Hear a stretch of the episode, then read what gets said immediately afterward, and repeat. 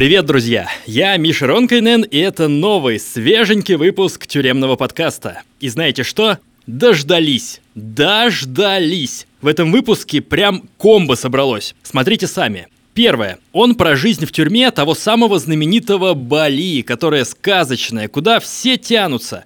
Второе. Сам выпуск супер интересный. В нем будет и про владельца частной тюрьмы, которого в его же тюрьму и законопатили, и про дикий обычай балиек убивать своих детей. И даже про колл-центры в индонезийских тюрьмах. Они прям как российские, только вместо службы безопасности Сбербанка индонезийцы зарабатывают сексом по телефону.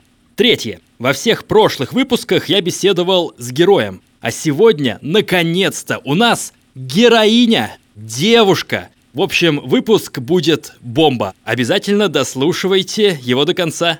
Маша, привет! Привет, Миша. Ты почти два года сидела в балийской тюрьме. Что тебя в нее привело? Э, работала я в ночных клубах на Бали. В нескольких сразу.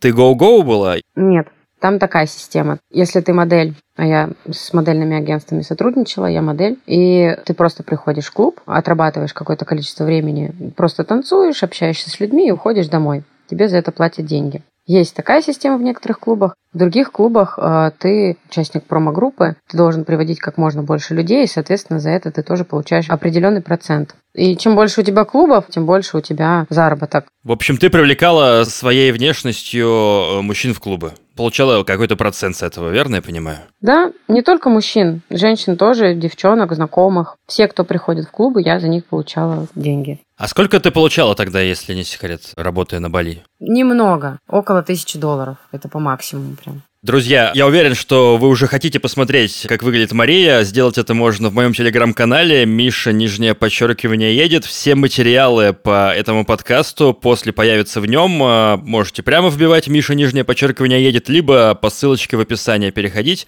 Мария, многие девочки мечтали бы быть э, такой, как ты, модельной внешности и работать в теплых странах. Что пошло не так?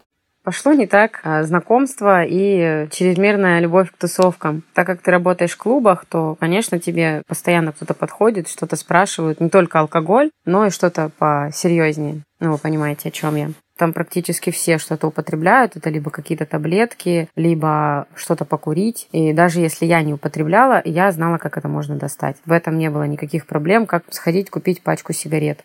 И потом я подружилась, так сказать, с людьми, которые были связаны с балийской мафией. На Бали есть э, какая-то серьезная мафия? Да, на Бали есть э, серьезная мафия, которых прикрывает полиция. И что это за ребята, и что они тебе сделали? И почему?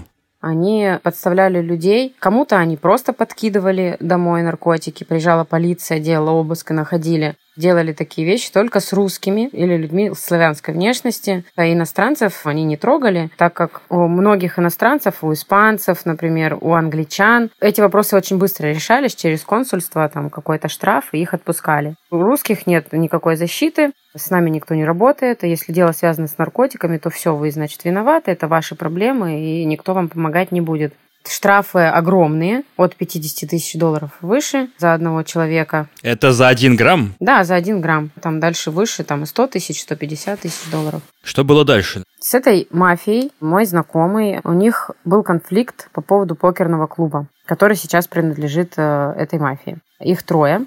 Они, значит, э, занимаются такой деятельностью, как организация азартных игр, Раньше один из них продавал наркотики, он как темная лошадка, он занимается привозом этих веществ, а другие ребята приезжают э, с полицией, якобы они сотрудники полицейской службы в Индонезии, потому что они разговаривают по-индонезийски и начинают сразу с тобой работать психологически, что у тебя будет пожизненный срок или минимум 10 лет, а выкупе речи вообще никакой не идет. Сначала надо тебя запугать, тебя привозят э, в полицейский участок, сажают в обезьянник, забирают телефон, и вот ты сидишь там сутки, думаешь, и только потом начинают вызывать тебя на допрос, общаться с тобой, с твоими родственниками. Их могут запугивать, им могут говорить разную информацию. А то есть вот эта вот мафия, о которой ты говоришь, это русские ребята, которые работают только по русским? Они украинцы, а так они по-русски разговаривают и работают только с русскими конкретно. Артем Катухов, Ильгам, Владимир Терещенко. Верно я понимаю, что они сами продают наркотики, потом представляются сотрудниками полиции и привозят в полицию, собственно, тех людей, которым продали наркотики. Конечно. И ты оказалась одной из э, таких жертв. Да. Меня мой друг попросил привезти ему на вечеринку один пакетик. Я сказала, что этим заниматься не буду, дам номер телефона, там сам делай. Он говорит, нет, лучше это сделаешь ты, мы же друзья, чтобы типа все проверено было. Говорил, что у него дела. Ну, в общем, поработал, можно сказать так, психологически. Это был близкий друг моего парня, с которым я на тот момент встречалась. Но кокаин он никогда не нюхал. И я не придала этому значения, когда он заказал грамм кокаина. Я говорю, у меня нет денег купить. Он такой, ладно, ты приедешь, я тебе дам денег, потом съездишь, купишь и привезешь. Когда я приехала за деньгами, он мне быстренько отчитал. Смотрел он в пол, мне в глаза вообще не смотрел. Я поехала, забрала пакетик. Пакетик мне сказали положить э, в нижнее белье. Мало ли что. Куда конкретно, если не секрет? Неважно. Секрет. Ну, как бы варианта два. Ну, как бы да. Пусть каждый слушатель представит себе, что ему больше нравится.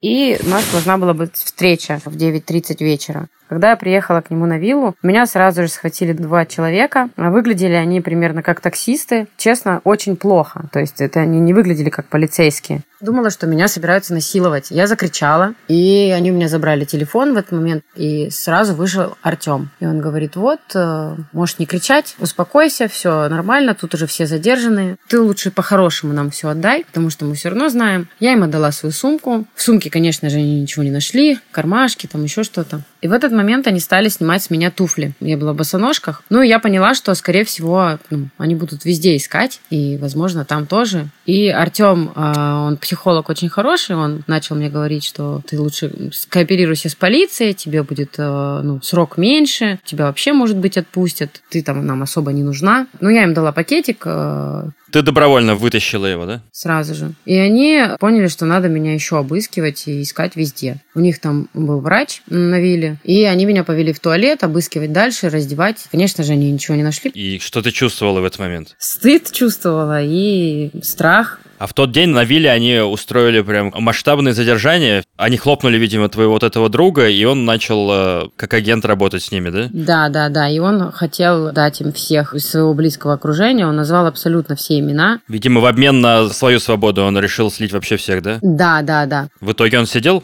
Да, он сидел около года. Скажи, когда это было? 20 мая 2019 года. Расскажи, как продолжался этот день? Они закончили меня обыскивать. Артем, он начал рассказывать про Никиту, что твой друг нехороший человек. Никита – это друг моего парня. Извини, Артем – это один из трех людей, о которых ты говорил в начале, мафия. Да, он якобы сотрудник Интерпола. Приезжает на задержание с представителями индонезийской полиции. Никита знаком был с Артемом и знаком был с Владимиром. А этот Владимир, у него нет одного пальца, у него шрам на лице. Он осуществляет продажу наркотиков, у него есть абсолютно любые наркотики в любом количестве. Он приезжает под предлогом, что он сходил в туалет, подкладывает людям. Естественно, он это делает со знакомыми людьми, которых он знает хорошо. И в этот же день или на следующий день приезжает Артем с индонезийской полицией с обыском и говорит, что был анонимный звонок. У вас есть дома то-то, то-то и то-то. Никита. С Владимиром он не поделил покерный клуб. Владимир у него решил забрать покерный клуб, вот таким вот способом. Ты оказалась после этой виллы в полицейском участке, верно? Да, у нас был большой и длительный разговор еще на вилле. Они мне рассказали, что у Никиты нашли то-то, то-то и то-то. Пытались найти у меня в телефоне какие-то переписки. Через час должен был подъехать еще один парень и привезти большое количество. Тоже жертва, как и ты? Да. Я думаю, что после него они бы вышли еще на кого-то. В какой-то момент я где-то ему быстренько там сказала, как бы, ну, не так громко, уезжай по телефону, и это никто не услышал. А то есть это тебя уже начали как подсадную утку использовать, и ты говорила с ним по телефону? Да, да, да. После этого мы поехали в полицейский участок, и там уже в течение часа они стали говорить нам о вознаграждении, что ну за 50 тысяч вы, в принципе, можете выйти. Я говорю, 50 тысяч чего? Он говорит, конечно же, долларов. А я говорю, ну, у нас вообще таких денег нет, это космические суммы, вы что? Ну ладно, тебе как бы можно 30, а вот Никита в любом случае заплатит 50. А я уже собиралась улетать с острова, и 23 а, мая а, у меня должен был быть билет в Таиланд. И это было 20 мая. Я кричала в полицейском участке, отпустите меня, мне надо в Таиланд, мне билет. Артем смеялся и сказал, ой, да ты здесь надолго, успокойся, никто тебя не отпустит. У тебя случилась истерика там? Да, конечно, я очень долго плакала. Ну, я не знала, что делать. Плюс у меня забрали телефон, я не могу никому позвонить, ничего. а напротив была камера парней, и там был Никита, и он пытался там со мной разговаривать, как-то поддерживать. Надо хотя бы тебе немножко денег собрать, я тебе помогу. Но в итоге, конечно, он ничем не помог как потом выяснилось. Никите домой э, в Навилу принесли коробку с 20 граммами марихуаны, и э, я не знаю, сколько там было кокаина, ну, совсем немножечко коробку поставили в сливной бачок, и когда приехала полиция, они сразу же пошли в сливной бачок посмотреть. Сразу понятно, что это все спланированная операция. Из сейфа у него забрали все деньги, которые у него были, 30 миллионов рупий. 30 миллионов – это 150 тысяч рублей или 2000 долларов. Потом при мне у него забрали ключи от байка, сказали, ну тебе же байк не нужен, посмеялись мы его пересдадим. Виллу тоже заберем, тоже пересдадим. Ключи забрали. А вилла его личная, да? Не личная, но он за нее заплатил на месяц вперед. Она ну, тоже недешево стоит. Это может быть 20-30 миллионов за месяц. Это где-то 1500, может быть, 2000 долларов. А как выглядит обезьянник в полицейском участке Бали? Обезьянник выглядит э, очень просто каменная такая комната, 3 на 3 примерно. Для парней чуть побольше, потому что парней всегда там было много. А у женщин помещалось до 4 человек, буквально два места на полу и такой пьедестал, как э, ступенька, э, на ней еще два места. Там нету никаких, ни матраса, ни каремата, вообще ничего. Просто комната каменная и все. Постельного белья, подушек, ничего нету? Ничего абсолютно. А как ты спала на бетонном полу? Ну, мне Никита дал кофту с капюшоном. Я ее расстелила и на ней спала. А окно какое-то есть? Ну, с решеткой. И дверь тоже с решеткой, да? Она была плотная снизу, сверху была решетка. Можно было руками держаться за решетку и разговаривать э, ну, с кем-то из охраны, и из парней, кто был напротив. Кто сидел вместе с тобой и много ли ты времени там провела? Ну, в обезьяннике я провела примерно две недели. Когда я пришла, там была девушка, она индонезка. Она попалась э, на метамфетамине. Там, ну, большинство индонезов, они, к сожалению, вот употребляют эту штуку. И она ко мне сказала, что она уже второй раз. И денег у нее нет, и срок ей дадут большой. Она уже на тот момент сидела три или четыре дня, и тоже была в жуткой депрессии. Но ее навещали иногда какие-то друзья, приносили ей там вещи. И так как у меня ничего не было, я у нее попросила полотенце, она мне дала зубную щетку.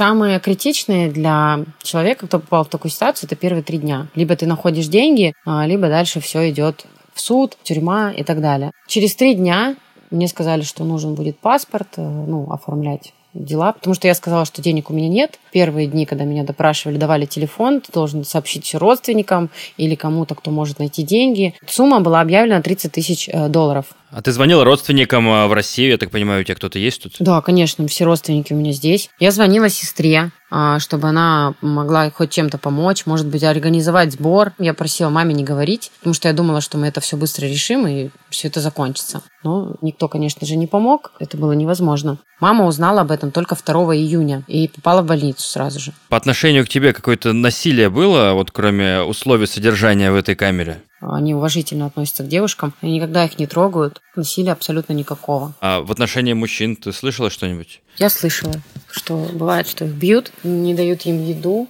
Особенно с э, африканцами так поступают, потому что у африканцев консульство вообще никакое. Оно никогда не вмешивается и ни за что не отвечает, поэтому с ними поступают как хотят. Расскажи, что с тобой происходило еще в этом обезьяннике? А, за эти две недели я съездила домой, собрала кое-какие вещи себе. То есть тебя отпустили? Они попросили паспорт, я сказала, что да, хорошо, у меня паспорт лежал в гестхаусе. А меня сопровождало несколько полицейских.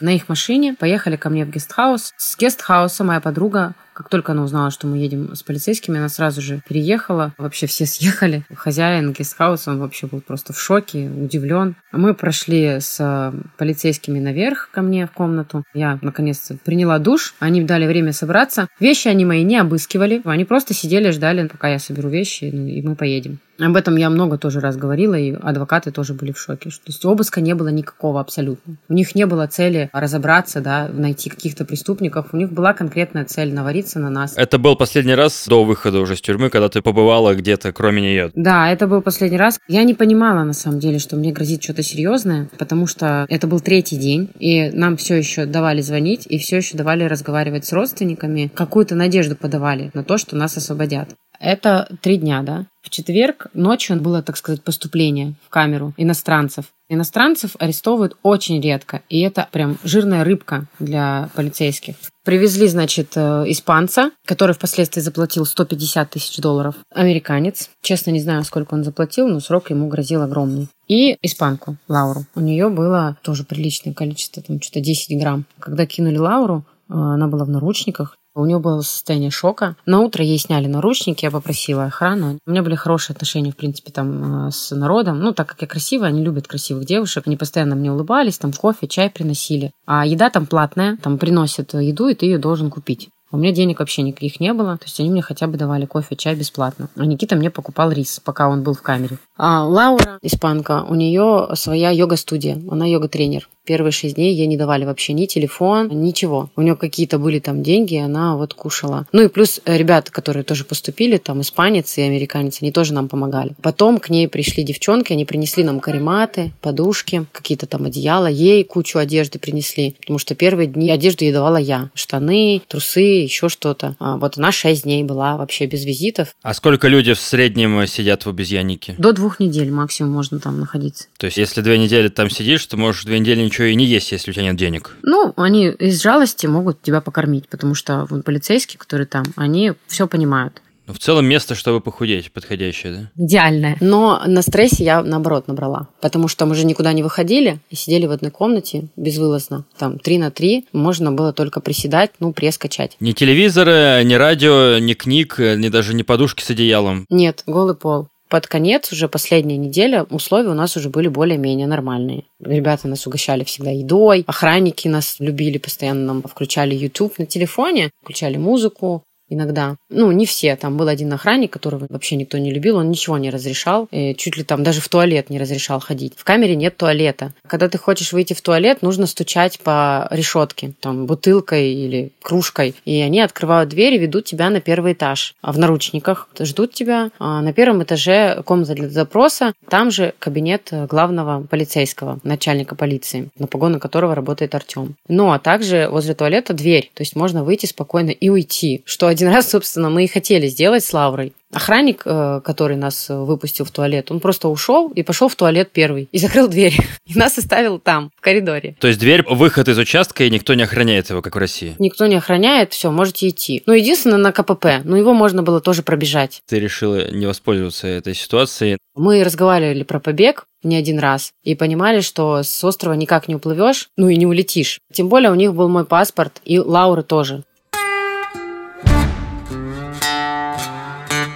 Пресс-конференция была в пятницу. Нас одели в оранжевые костюмы. Сказали, нам нужно вас сфотографировать. Одели нас всех. Меня, американца, испанца, Лауру и Никиту. На парней надеваются кандалы вместе с ногами, а на девушек только наручники. Нас повели э, в кабинет, сказали, мы вас только сфотографируем. И когда мы шли, в этот момент, э, с другой стороны, 30 корреспондентов, может больше, очень много камер. Все нас начали снимать. Это все индонезийское телевидение было. Мы были вообще просто в шоке. Потом а, нас привели к столу, а на столе были разложены улики, наши там вещества. Ну, и у меня там очень маленький пакетик там с половинкой грамма. 20 грамм Никиты, 10 грамм Лауры и так далее. И они на своем языке говорили, вот, мы задержали особо опасных преступников. По всему миру разнеслась эта новость. Они сделали прямо из нас огромную группировку, наркотрафик большой, синдикат. Якобы я вожу с России, а Никита с Украины. В общем, придумали это все, очень красиво описали. В общем, кто-то решил на вас звездочки сделать, говоря по-русски. Да, Артем работает конкретно на погоны самого главного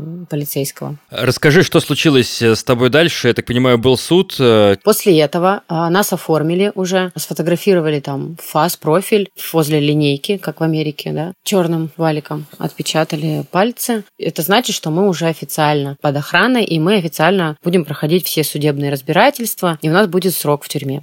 Итак, началась твоя история уже как официального подозреваемого. Что происходило дальше? А, нас перевели в СИЗО на выходных. Она считается как и СИЗО, и как тюрьма. Там люди могут и год сидеть, и два года сидеть, ждать приговора, и там же проходили суды. В этом здании. Есть одна комната для женщин, там помещается до 20 человек. На тот момент, когда была там я, э, нас было 7. Я, Лаура и еще девочки с Индонезии местные. В принципе, мы спали на карематах, и нам было не тесно, штабелями. Там такой пьедестал, как ступенька, и внизу такой небольшой коридорчик, где мы делали зарядку. И там девочки еще молились. А кровати не было? Да и там нигде нет кровати в Индонезии. В тюрьме нет кровати вообще. А и постельное белье не дают, а подушки тоже ничего нету. То есть, э, как, что у тебя есть, на том и спи. Да. Хочешь из полотенца делай, хочешь из сумок. В сумочки мы складывали одежду и с них делали подушки. А укрывалась ты чем? Мне дали саронг, парни. У них там был саронг, в котором они молились. Они мне его отдали, чтобы я укрывалась. Саронг – это такая, как косынка. Она большая, как простынь. Ее можно использовать как юбку и как сарафан, если завязать правильно. Но э, ткань такая легкая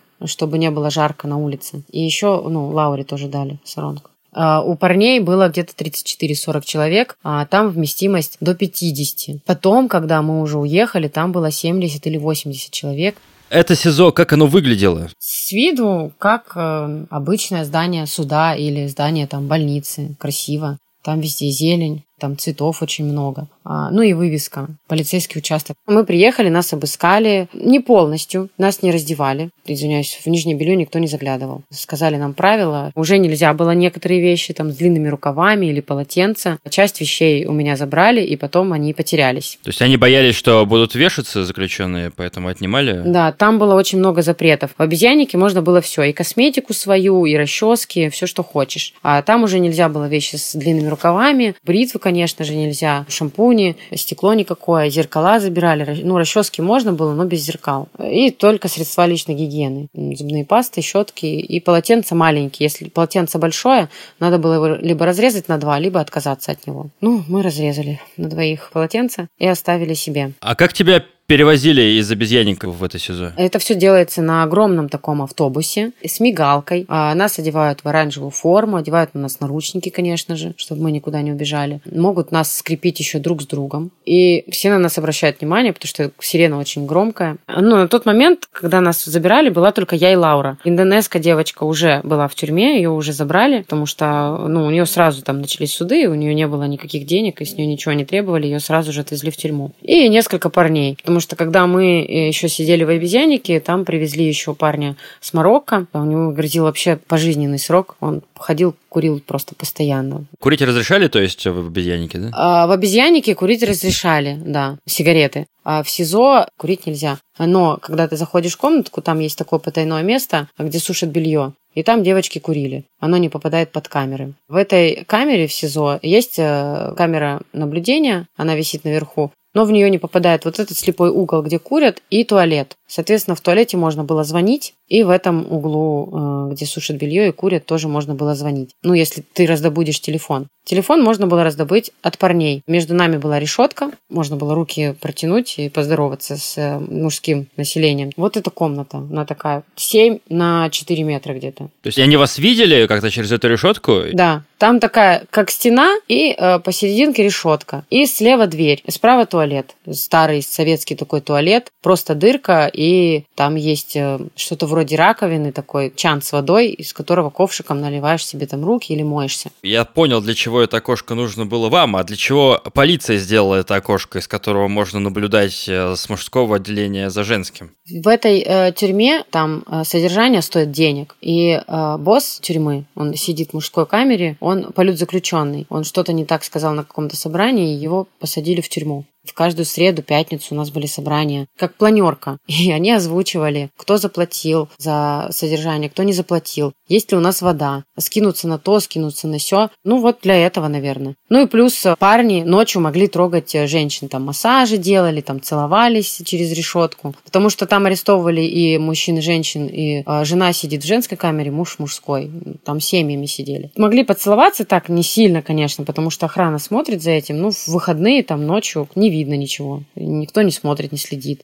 Ну, то есть там а, чего-то большего секса не доходило? Не-не-не, оно не могло никак дойти. И через решетку видно телевизор, и мы могли смотреть фильмы. Телевизор работал 24 на 7, потому что всегда кто-то не спал из там 40 человек. И свет у нас в камере тоже работал 24 часа в сутки, его нельзя было выключить. Когда мы пытались его выключить или прикрыть полотняным пакетом, в котором приносят там фрукты, овощи, Через час или через два приходила охрана и говорила, снимите, и кричала нам, стучала по решетке. Но когда была хорошая охрана по выходным, там, какую-то субботу, воскресенье, они нам иногда позволяли, ну, буквально на пару часов, потому что все это пишет камера, и они сказали, на камере видно, что у вас темно и света нет, нам нужно за вами наблюдать, поэтому снимайте. Не подглядывали парни за вами? Ну, пытались, конечно, как мы там переодеваемся. Мы все делали в ванной. Мы закрывались в ванной, чтобы не было видно, что мы делаем. Единственное, утром там у кого-то где-то что-то открылось, одеяло. Парни уже стоят и подглядывают за нами и смотрят. И на зарядке, наверное, на йоге? Ну, на зарядке на йоге мы же в одежде были. Мы вместе делали зарядку. Там приходили сотрудники полиции, они нас открывали, женскую камеру, загоняли всех в мужскую. Там у них большая просто площадка такая.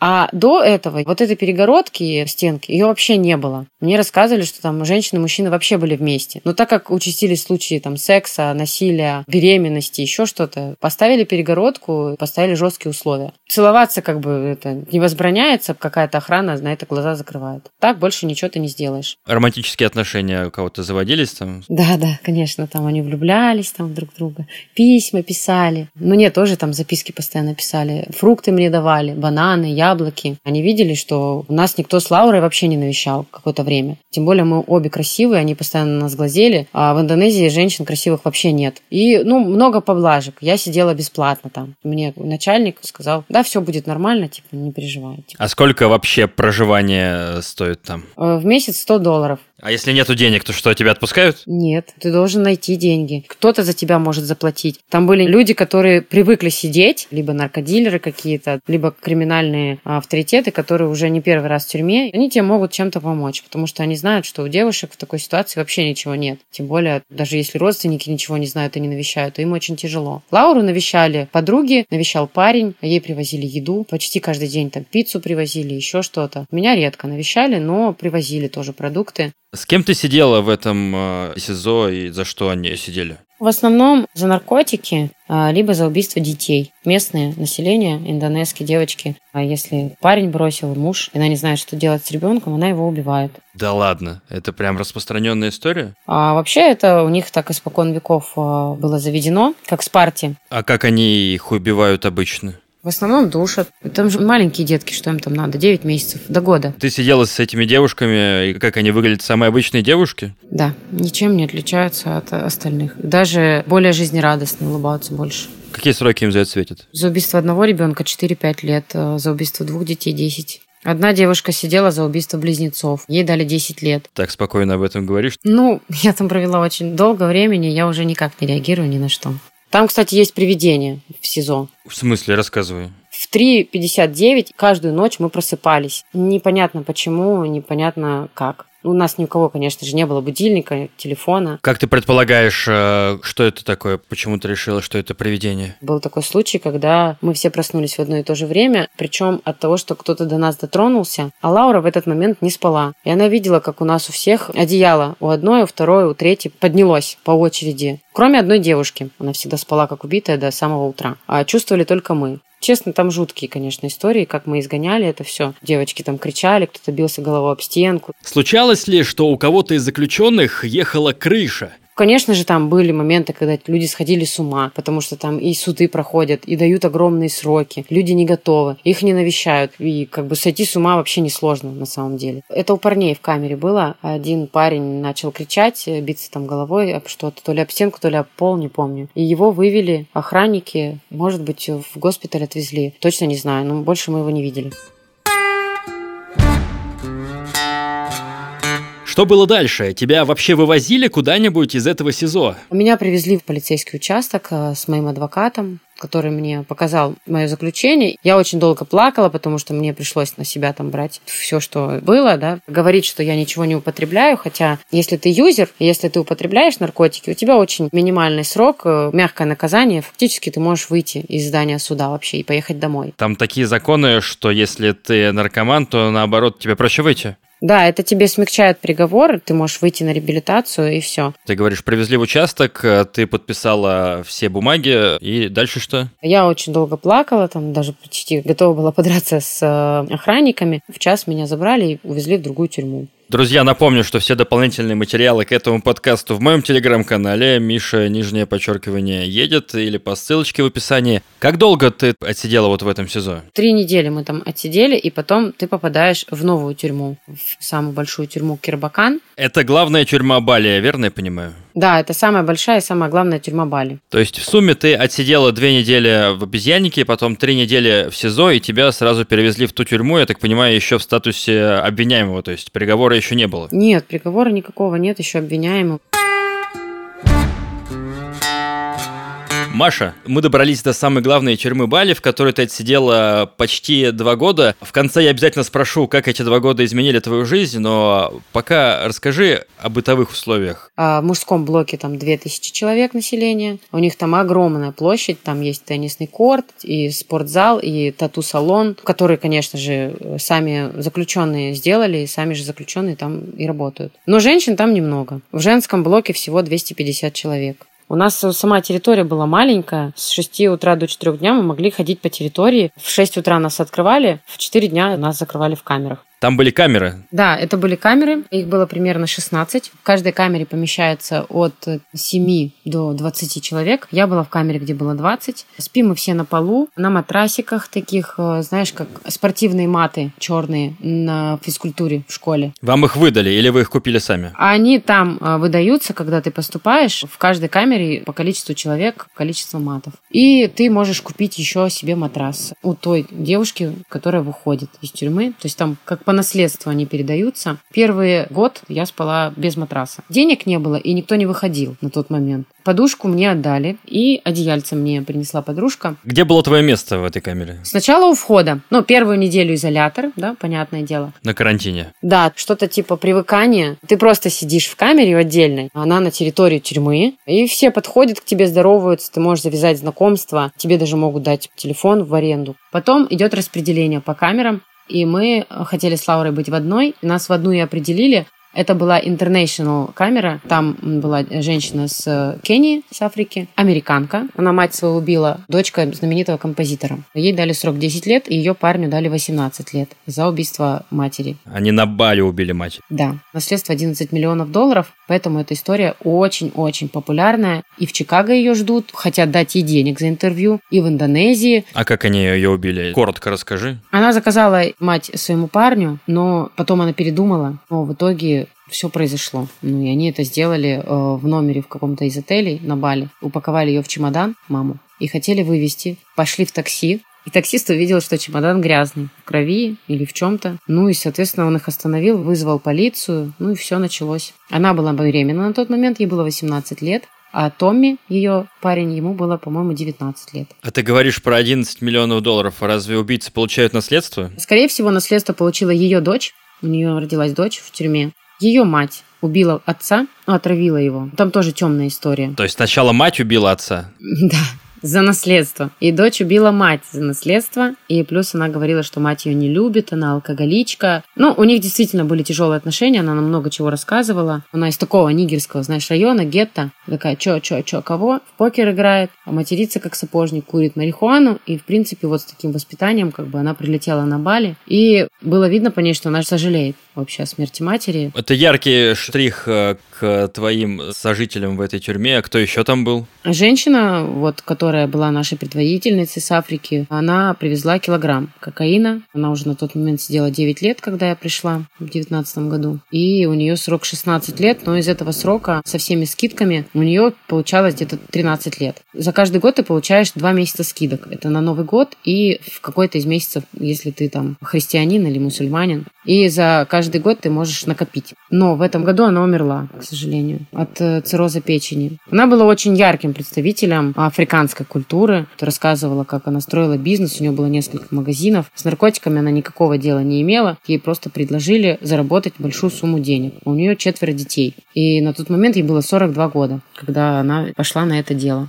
Она привезла на Бали килограмм, ее арестовали, она им не дала ни копейки, ничего не заплатила, поэтому ей дали самый максимальный срок. Русские были там? Русские были позже Когда пришла я, я была одна русская. Камера, ты описала, что в ней 20 человек, все лежат на полу, на таком же бетонном, да, или кафельном? Да, бетонный пол, побеленные стены, покрашенные, два окошка, решетка на них и дверь решетка. Два туалета таких, просто дырка, куда можно сходить в туалет. Туалеты, то есть ничем не огороженные? Это углы со стенками и с дверью, конечно же. Они огорожены, естественно. Ты идешь в туалет, ты закрываешь дверь, принимаешь там душ, делаешь все свои дела, тебя не видно, естественно. Душ – это большой чан, в который ты наливаешь воду, и ковшиком ты моешься. То есть горячей воды э, не было?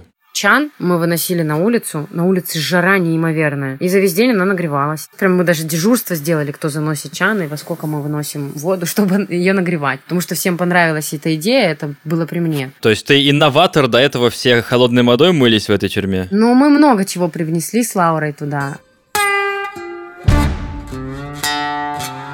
Мы постоянно ругались там со всеми, ну, из-за порядка, потому что он как бы есть, и его как бы нет. Что ты имеешь в виду? Там было много таких моментов, что вот вам нельзя кушать левой рукой, нельзя сморкаться в момент того, как другие едят. Кушаешь, пища острая, и, конечно, ну, очень много соплей, и ты сразу же идешь, ну, салфетку, да. А в этот момент другие девочки сидят, извиняюсь за выражение, пукают, и это нормально и никто ничего не говорит. И нам с Лаурой все время делали замечания. Ну, потому что мы же иностранки, и мы якобы не знаем их культуру. И если ты не индонез, то тебе постоянно ставят палки в колеса по поводу еды, по поводу поведения. Дедовщина получается какая-то, да? Да. Ты говоришь то, что камера была интернациональная. Описываешь э, так, будто там большинство было все-таки индонезийк. Большинство, да. Девочка с Чикаго, я, Лаура испанка и наша мама африканка. Все ее называли мама. Мама Кристабел. Еще были две девочки африканки, они в другой камере сидели. Потом нашу камеру интернациональную уже сделали обычной. Больше десяти человек это были индонезы. Нас было всего пятеро. А остальные в этой тюрьме женщины были индонезийки тоже. Да. Вернемся к камере. Ты описала то, что там белые стены, бетонный пол, э, небольшой закуток для душа и туалета. Что там еще было из интерьера?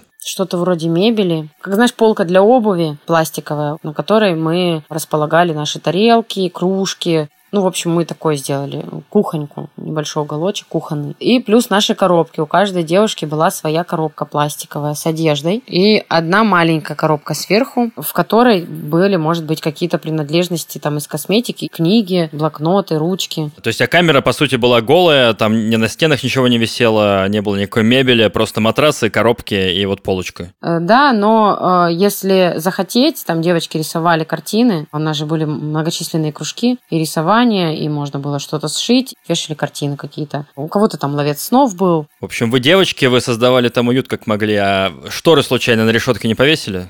Повесили. Серьезно? Да, на одном окне у нас была такая как тюль. У нас был коврик, на котором мы сидели и разговаривали по телефону, поскольку это место такое глухое, слепая зона, где охранники нас не видят через окно. Охранники постоянно проверяли нас после четырех дня. Еще в шесть приходили и в девять. И в десять вечера выключали свет. В какой-то из этих э, часов мы могли поговорить в наушниках там с родственниками. По видеоколу. Можно было закрыться в туалете, чтобы тебя не было видно и слышно. Но гул в камере все время стоял. Кто-то играл на гитаре, кто-то кушал, кто-то разговаривал, кто-то смеялся. Все это было, конечно, интересно, но поспать днем было невозможно вообще.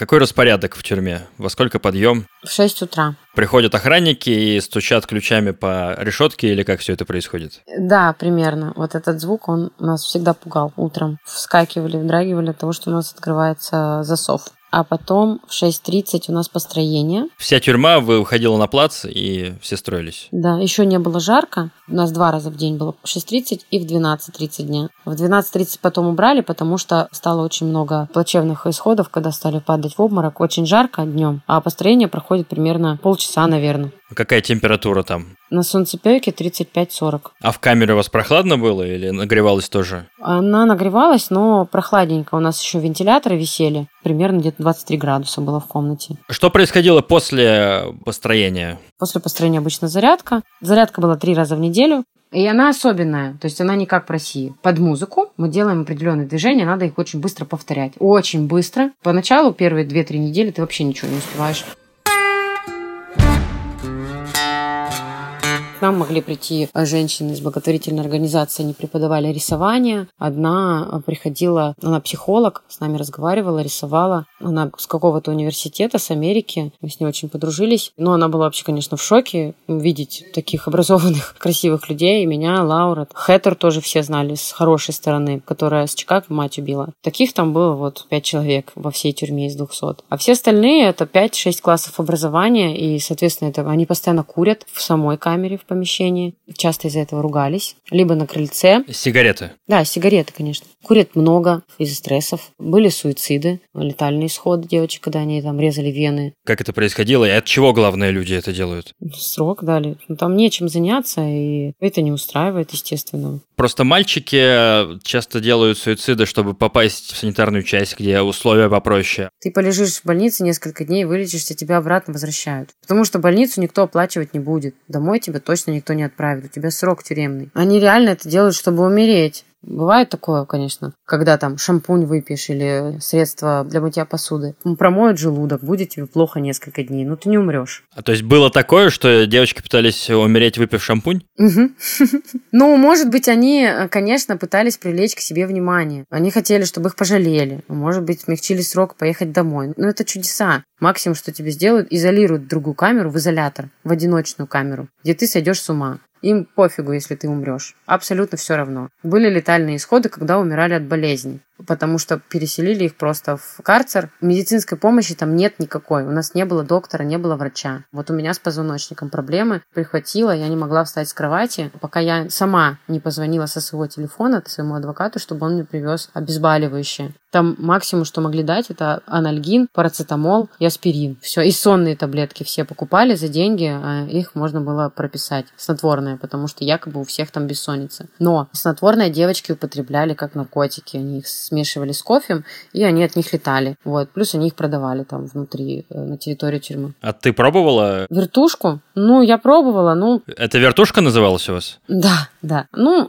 действует как алкоголь. Ты засыпаешь, и все. Давай вернемся к распорядку. Ты сказал, что были активности. И какие активности были, кроме рисования? У нас были танцы. Когда не было ковида, э, к нам приезжали каждое воскресенье группы из разных церквей, индонезийских церквей, христиан. Были также и католики, и мусульмане приезжали. Потом у нас там были кружочки, умелые руки. Э, у нас там было много швейных машинок, и девочки учились шить. Там прям к нам приходил преподаватель. То есть до четырех дня вы занимались вот этими активностями, никто вас на работу не гонял, камеры убирать не заставлял, а после вас там запирали, верно я понимаю? Да. Работы никакой нету? Для иностранцев работы фактически нет. Для индонезов, у которых большой длительный срок, есть работа на кухне и в стирке. Но там платят прям копейки. Долларов 20, наверное, в месяц. За каждый день работы с одним выходным.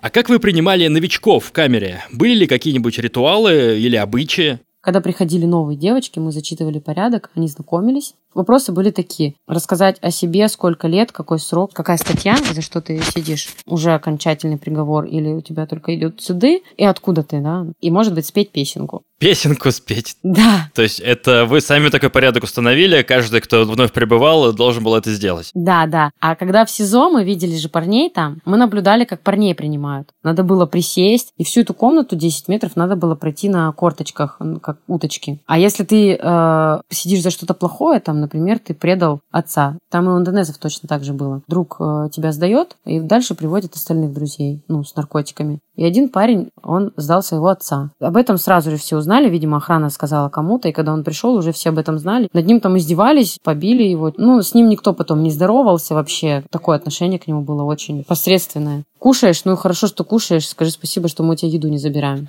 Как-то у нас одна девочка тоже нехорошо поступила, все рассказала матери, мать э, пожаловалась э, начальству за то, что у нас в комнате продают наркотики и таблетки. Ну и все, конечно же, у нас проверка. У нас там девочки делали вино самостоятельно, алкоголь и продавали в другие комнаты. То есть они пытались сделать бизнес. В общем, они там предприимчивые все и много чем занимались. Ну, у нас, в общем, была такая прям очень огромная, обширная проверка. У нас много чего забрали. И телефоны, и все-все, что нажито было непосильным трудом. А как они делали вино? Из чего они? Из фруктов. Дрожжи добавляли или что? Да, да, специальные дрожжи в пятилитровую колбу разводили, закрывали, накрывали прессом. Все это мы прятали у нас в душе. А у нас там была специальный такой чан с водой и один чан а, с грязным бельем. Закрывали сверху грязным бельем, у нас стоял чан с брагой. Вкусная брага? вкусно очень, как забродивший сок. Из ананасов делали, фрукты-то там дешевые. И когда у нас прошла проверка и забрали у нас огромный вот этот чан с брагой, охрана не могла вообще понять, что происходит. Они пили. И говорит, вы эти продаете? Это был сок. Нам очень повезло, что он еще не забродил. Короче, долго разбирались. В общем, практически никого не наказали, только пятерых посадили в карцер буквально там на неделю. Хорошо. Одно из самых важных вообще во всем и всегда это еда. Что вы там ели? У нас было, можно так сказать, полноценное, конечно, трехразовое питание, но острую пищу я не ем, а там давали все острое. А, это рис, какие-то салаты острые, курица, косточка, на ней мяса очень мало, и шкурка. Все очень сильно обжарено, пережаренное. И иногда давали рыбу. Точно так же рыбьи головы, хвосты, которые мы даем кошкам в России. Там вот ели люди. И я этого не ела. А что же ты ела? Ела рис просто с водой. А я поела пару раз такую пищу на завтрак, потому что ее давали и на завтрак, и на обед, и на ужин. И у меня прихватило живот. После этого я никогда не ела на утро эту пищу. Я попросила своих друзей, чтобы они мне принесли кашу, что-то вроде хлопьев. Их я запаривала и кушала утром. На тебя не смотрели, как на белую ворону? Все едят, а ты там кашку завариваешь? Нет, иностранцы часто ели то, что не ели индонезы. Ни на кого не смотрели, как на белых ворон, но попрошайничали, конечно же, часто. А это тебе приносили твои э, друзья или ты могла покупать в магазине каком-то местном? В местном магазине есть только шампунь, косметика, туалетная бумага, зубная паста, щетка. И магазинчик этот, он как ларечек на территории тюрьмы. Естественно, еду нам приносили наши друзья или родственники. Конечно, это все проверялось 300 раз охранниками. Еда разрезалась, торты, каждый кусок протыкался. Потому что искали, естественно, либо стим-карты, либо наркотики, либо какие-то таблетки. Но их не было. Конечно, не было. В основном никто ничего не проносил. Но если проносили, большинство охраны, они знали, когда кто проносит. Это заранее было обговорено, да, за какую-то там сумму денег с определенными охранниками. А что проносили? Сим-карты, ты говоришь? Ну да, если это визит, сим-карту можно было положить под язык, например. Но для сим-карты нужен еще телефон. Телефоны покупаются на территорию тюрьмы. Их э, заносят охранники. Там телефоны можно было купить у тех, кто держит да, нашу тюрьму, можно так выразиться. Это те женщины, у которых очень длинный срок, и у них уже какой-то бизнес есть в тюрьме. Либо салон красоты там у нас был, э, девушки делали там прически, волосы кератином выпрямляли. Была церковь, которую возглавляла одна филиппинка. Конечно же, ей нужно за что-то жить. Бизнес тот, который они вели, не только телефоны. Также они продавали наркотики в другие страны, сидя там в тюрьме. Это как? Ну, по телефону. А, то есть все удаленно, фрилансом, так сказать. Да. Тебе привезут, ты забери и так далее. Ты скажи, тебе в итоге что присудили-то? Приговор, который я уже, конечно же, знала, я за него заплатила деньги, за 127 статью, которая присуждает тебе юзерство. Мне сделали тест, подделали там анализы, я доставала справки здесь, в больнице, с России, что я лечилась в клинике. Все это, конечно, стоило денег. Ты сколько заплатила, если не секрет? 28 э, тысяч долларов. И тебе дали все равно год и 10 месяцев месяцев. Да, почти два года. Там я еще два месяца сидела в иммиграционной тюрьме. А то есть тебя потом еще депортировали оттуда? Конечно, с черным списком и невозможностью больше прилетать в Индонезию никогда. Вот оно как. Насчет мужчин. Как жить э, без мужчин долго в закрытом пространстве среди женщин? В Индонезии есть такое понятие, как буч. Это девушка с короткой стрижкой, выглядит она как парень, ведет на себя как парень, соответственно, и она может завести себе мужа или жену. Эти девушки, они бисексуалки, конечно же. И в тюрьме девушки, они там, ну, строят какие-то отношения, любовь. То есть какие-то сексуальные акты там происходят? Да, конечно. Им же надо как-то развлекаться. Но это происходит как-то за деньги или по романтике, по любви? Что-то вроде по любви. За деньги девушки, которые сидят в женской тюрьме, они могут э, предоставить услуги секса по телефону парням, которые сидят в мужской тюрьме. Они живут за счет этого. Девушки у вас живут за счет того, что секс по телефону устраивают парням, которые сидят через стенку? Да. Пока ты сидишь в тюрьме, у тебя все равно время есть, тебе надо придумать, как ты будешь зарабатывать. А каково это заниматься э, сексом посреди камеры? У вас же там не было личного пространства? Ну, они уходили в другую комнату, где было поменьше людей. А в основном это комната матери и ребенка. Там все друг друга знали и относились к этому нормально. Охрана возбраняла такие мероприятия, конечно же. Это вообще не приветствуется. Но без этого никто не обходился. А у тебя были такие опыты? Слава богу, нет. Даже мыслей не было? Желания не было. Про мужчин ты не думала? Про мужчин я думала, но не про женщин. Но еще был такой момент э, злости, потому что меня бросил парень, который должен был помогать во всей этой истории. Далее по списку каждый друг мужского рода, который был в моем окружении, они начинали меня потихонечку предавать парень, который нам помогал переводами. Моя семья переводила деньги в рублях туда, в Индонезию, он переводил в индонезийских рупиях моему адвокату. Он у нас украл приличную сумму денег. Поэтому я была очень злая на всех мужиков, поэтому у меня не было радости от общения с парнями. Нет, у меня такого не было, я их всех ненавидела. Сколько прошло времени с момента, как ты освободилась? Полгода. Вот, собственно, подходим к одному из последних вопросов моему. Как изменило это сидение вообще твою жизнь в принципе? Мышление поменялось полностью. Что ты имеешь в виду? Ты узнаешь людей, и ты начинаешь в них разбираться гораздо глубже, сразу же, как только начинаешь с ними общаться, и ты сразу отсеиваешь всех людей, которые тебе не нужны. Мышление изменилось в плане отношения к жизни, как можно добиться каких-то высот, что нужно идти к мечте, а не просто прозябать, ходя на работу, которую ты не любишь. Почему именно тюрьма изменила твое мировоззрение так? Было время подумать обо всем.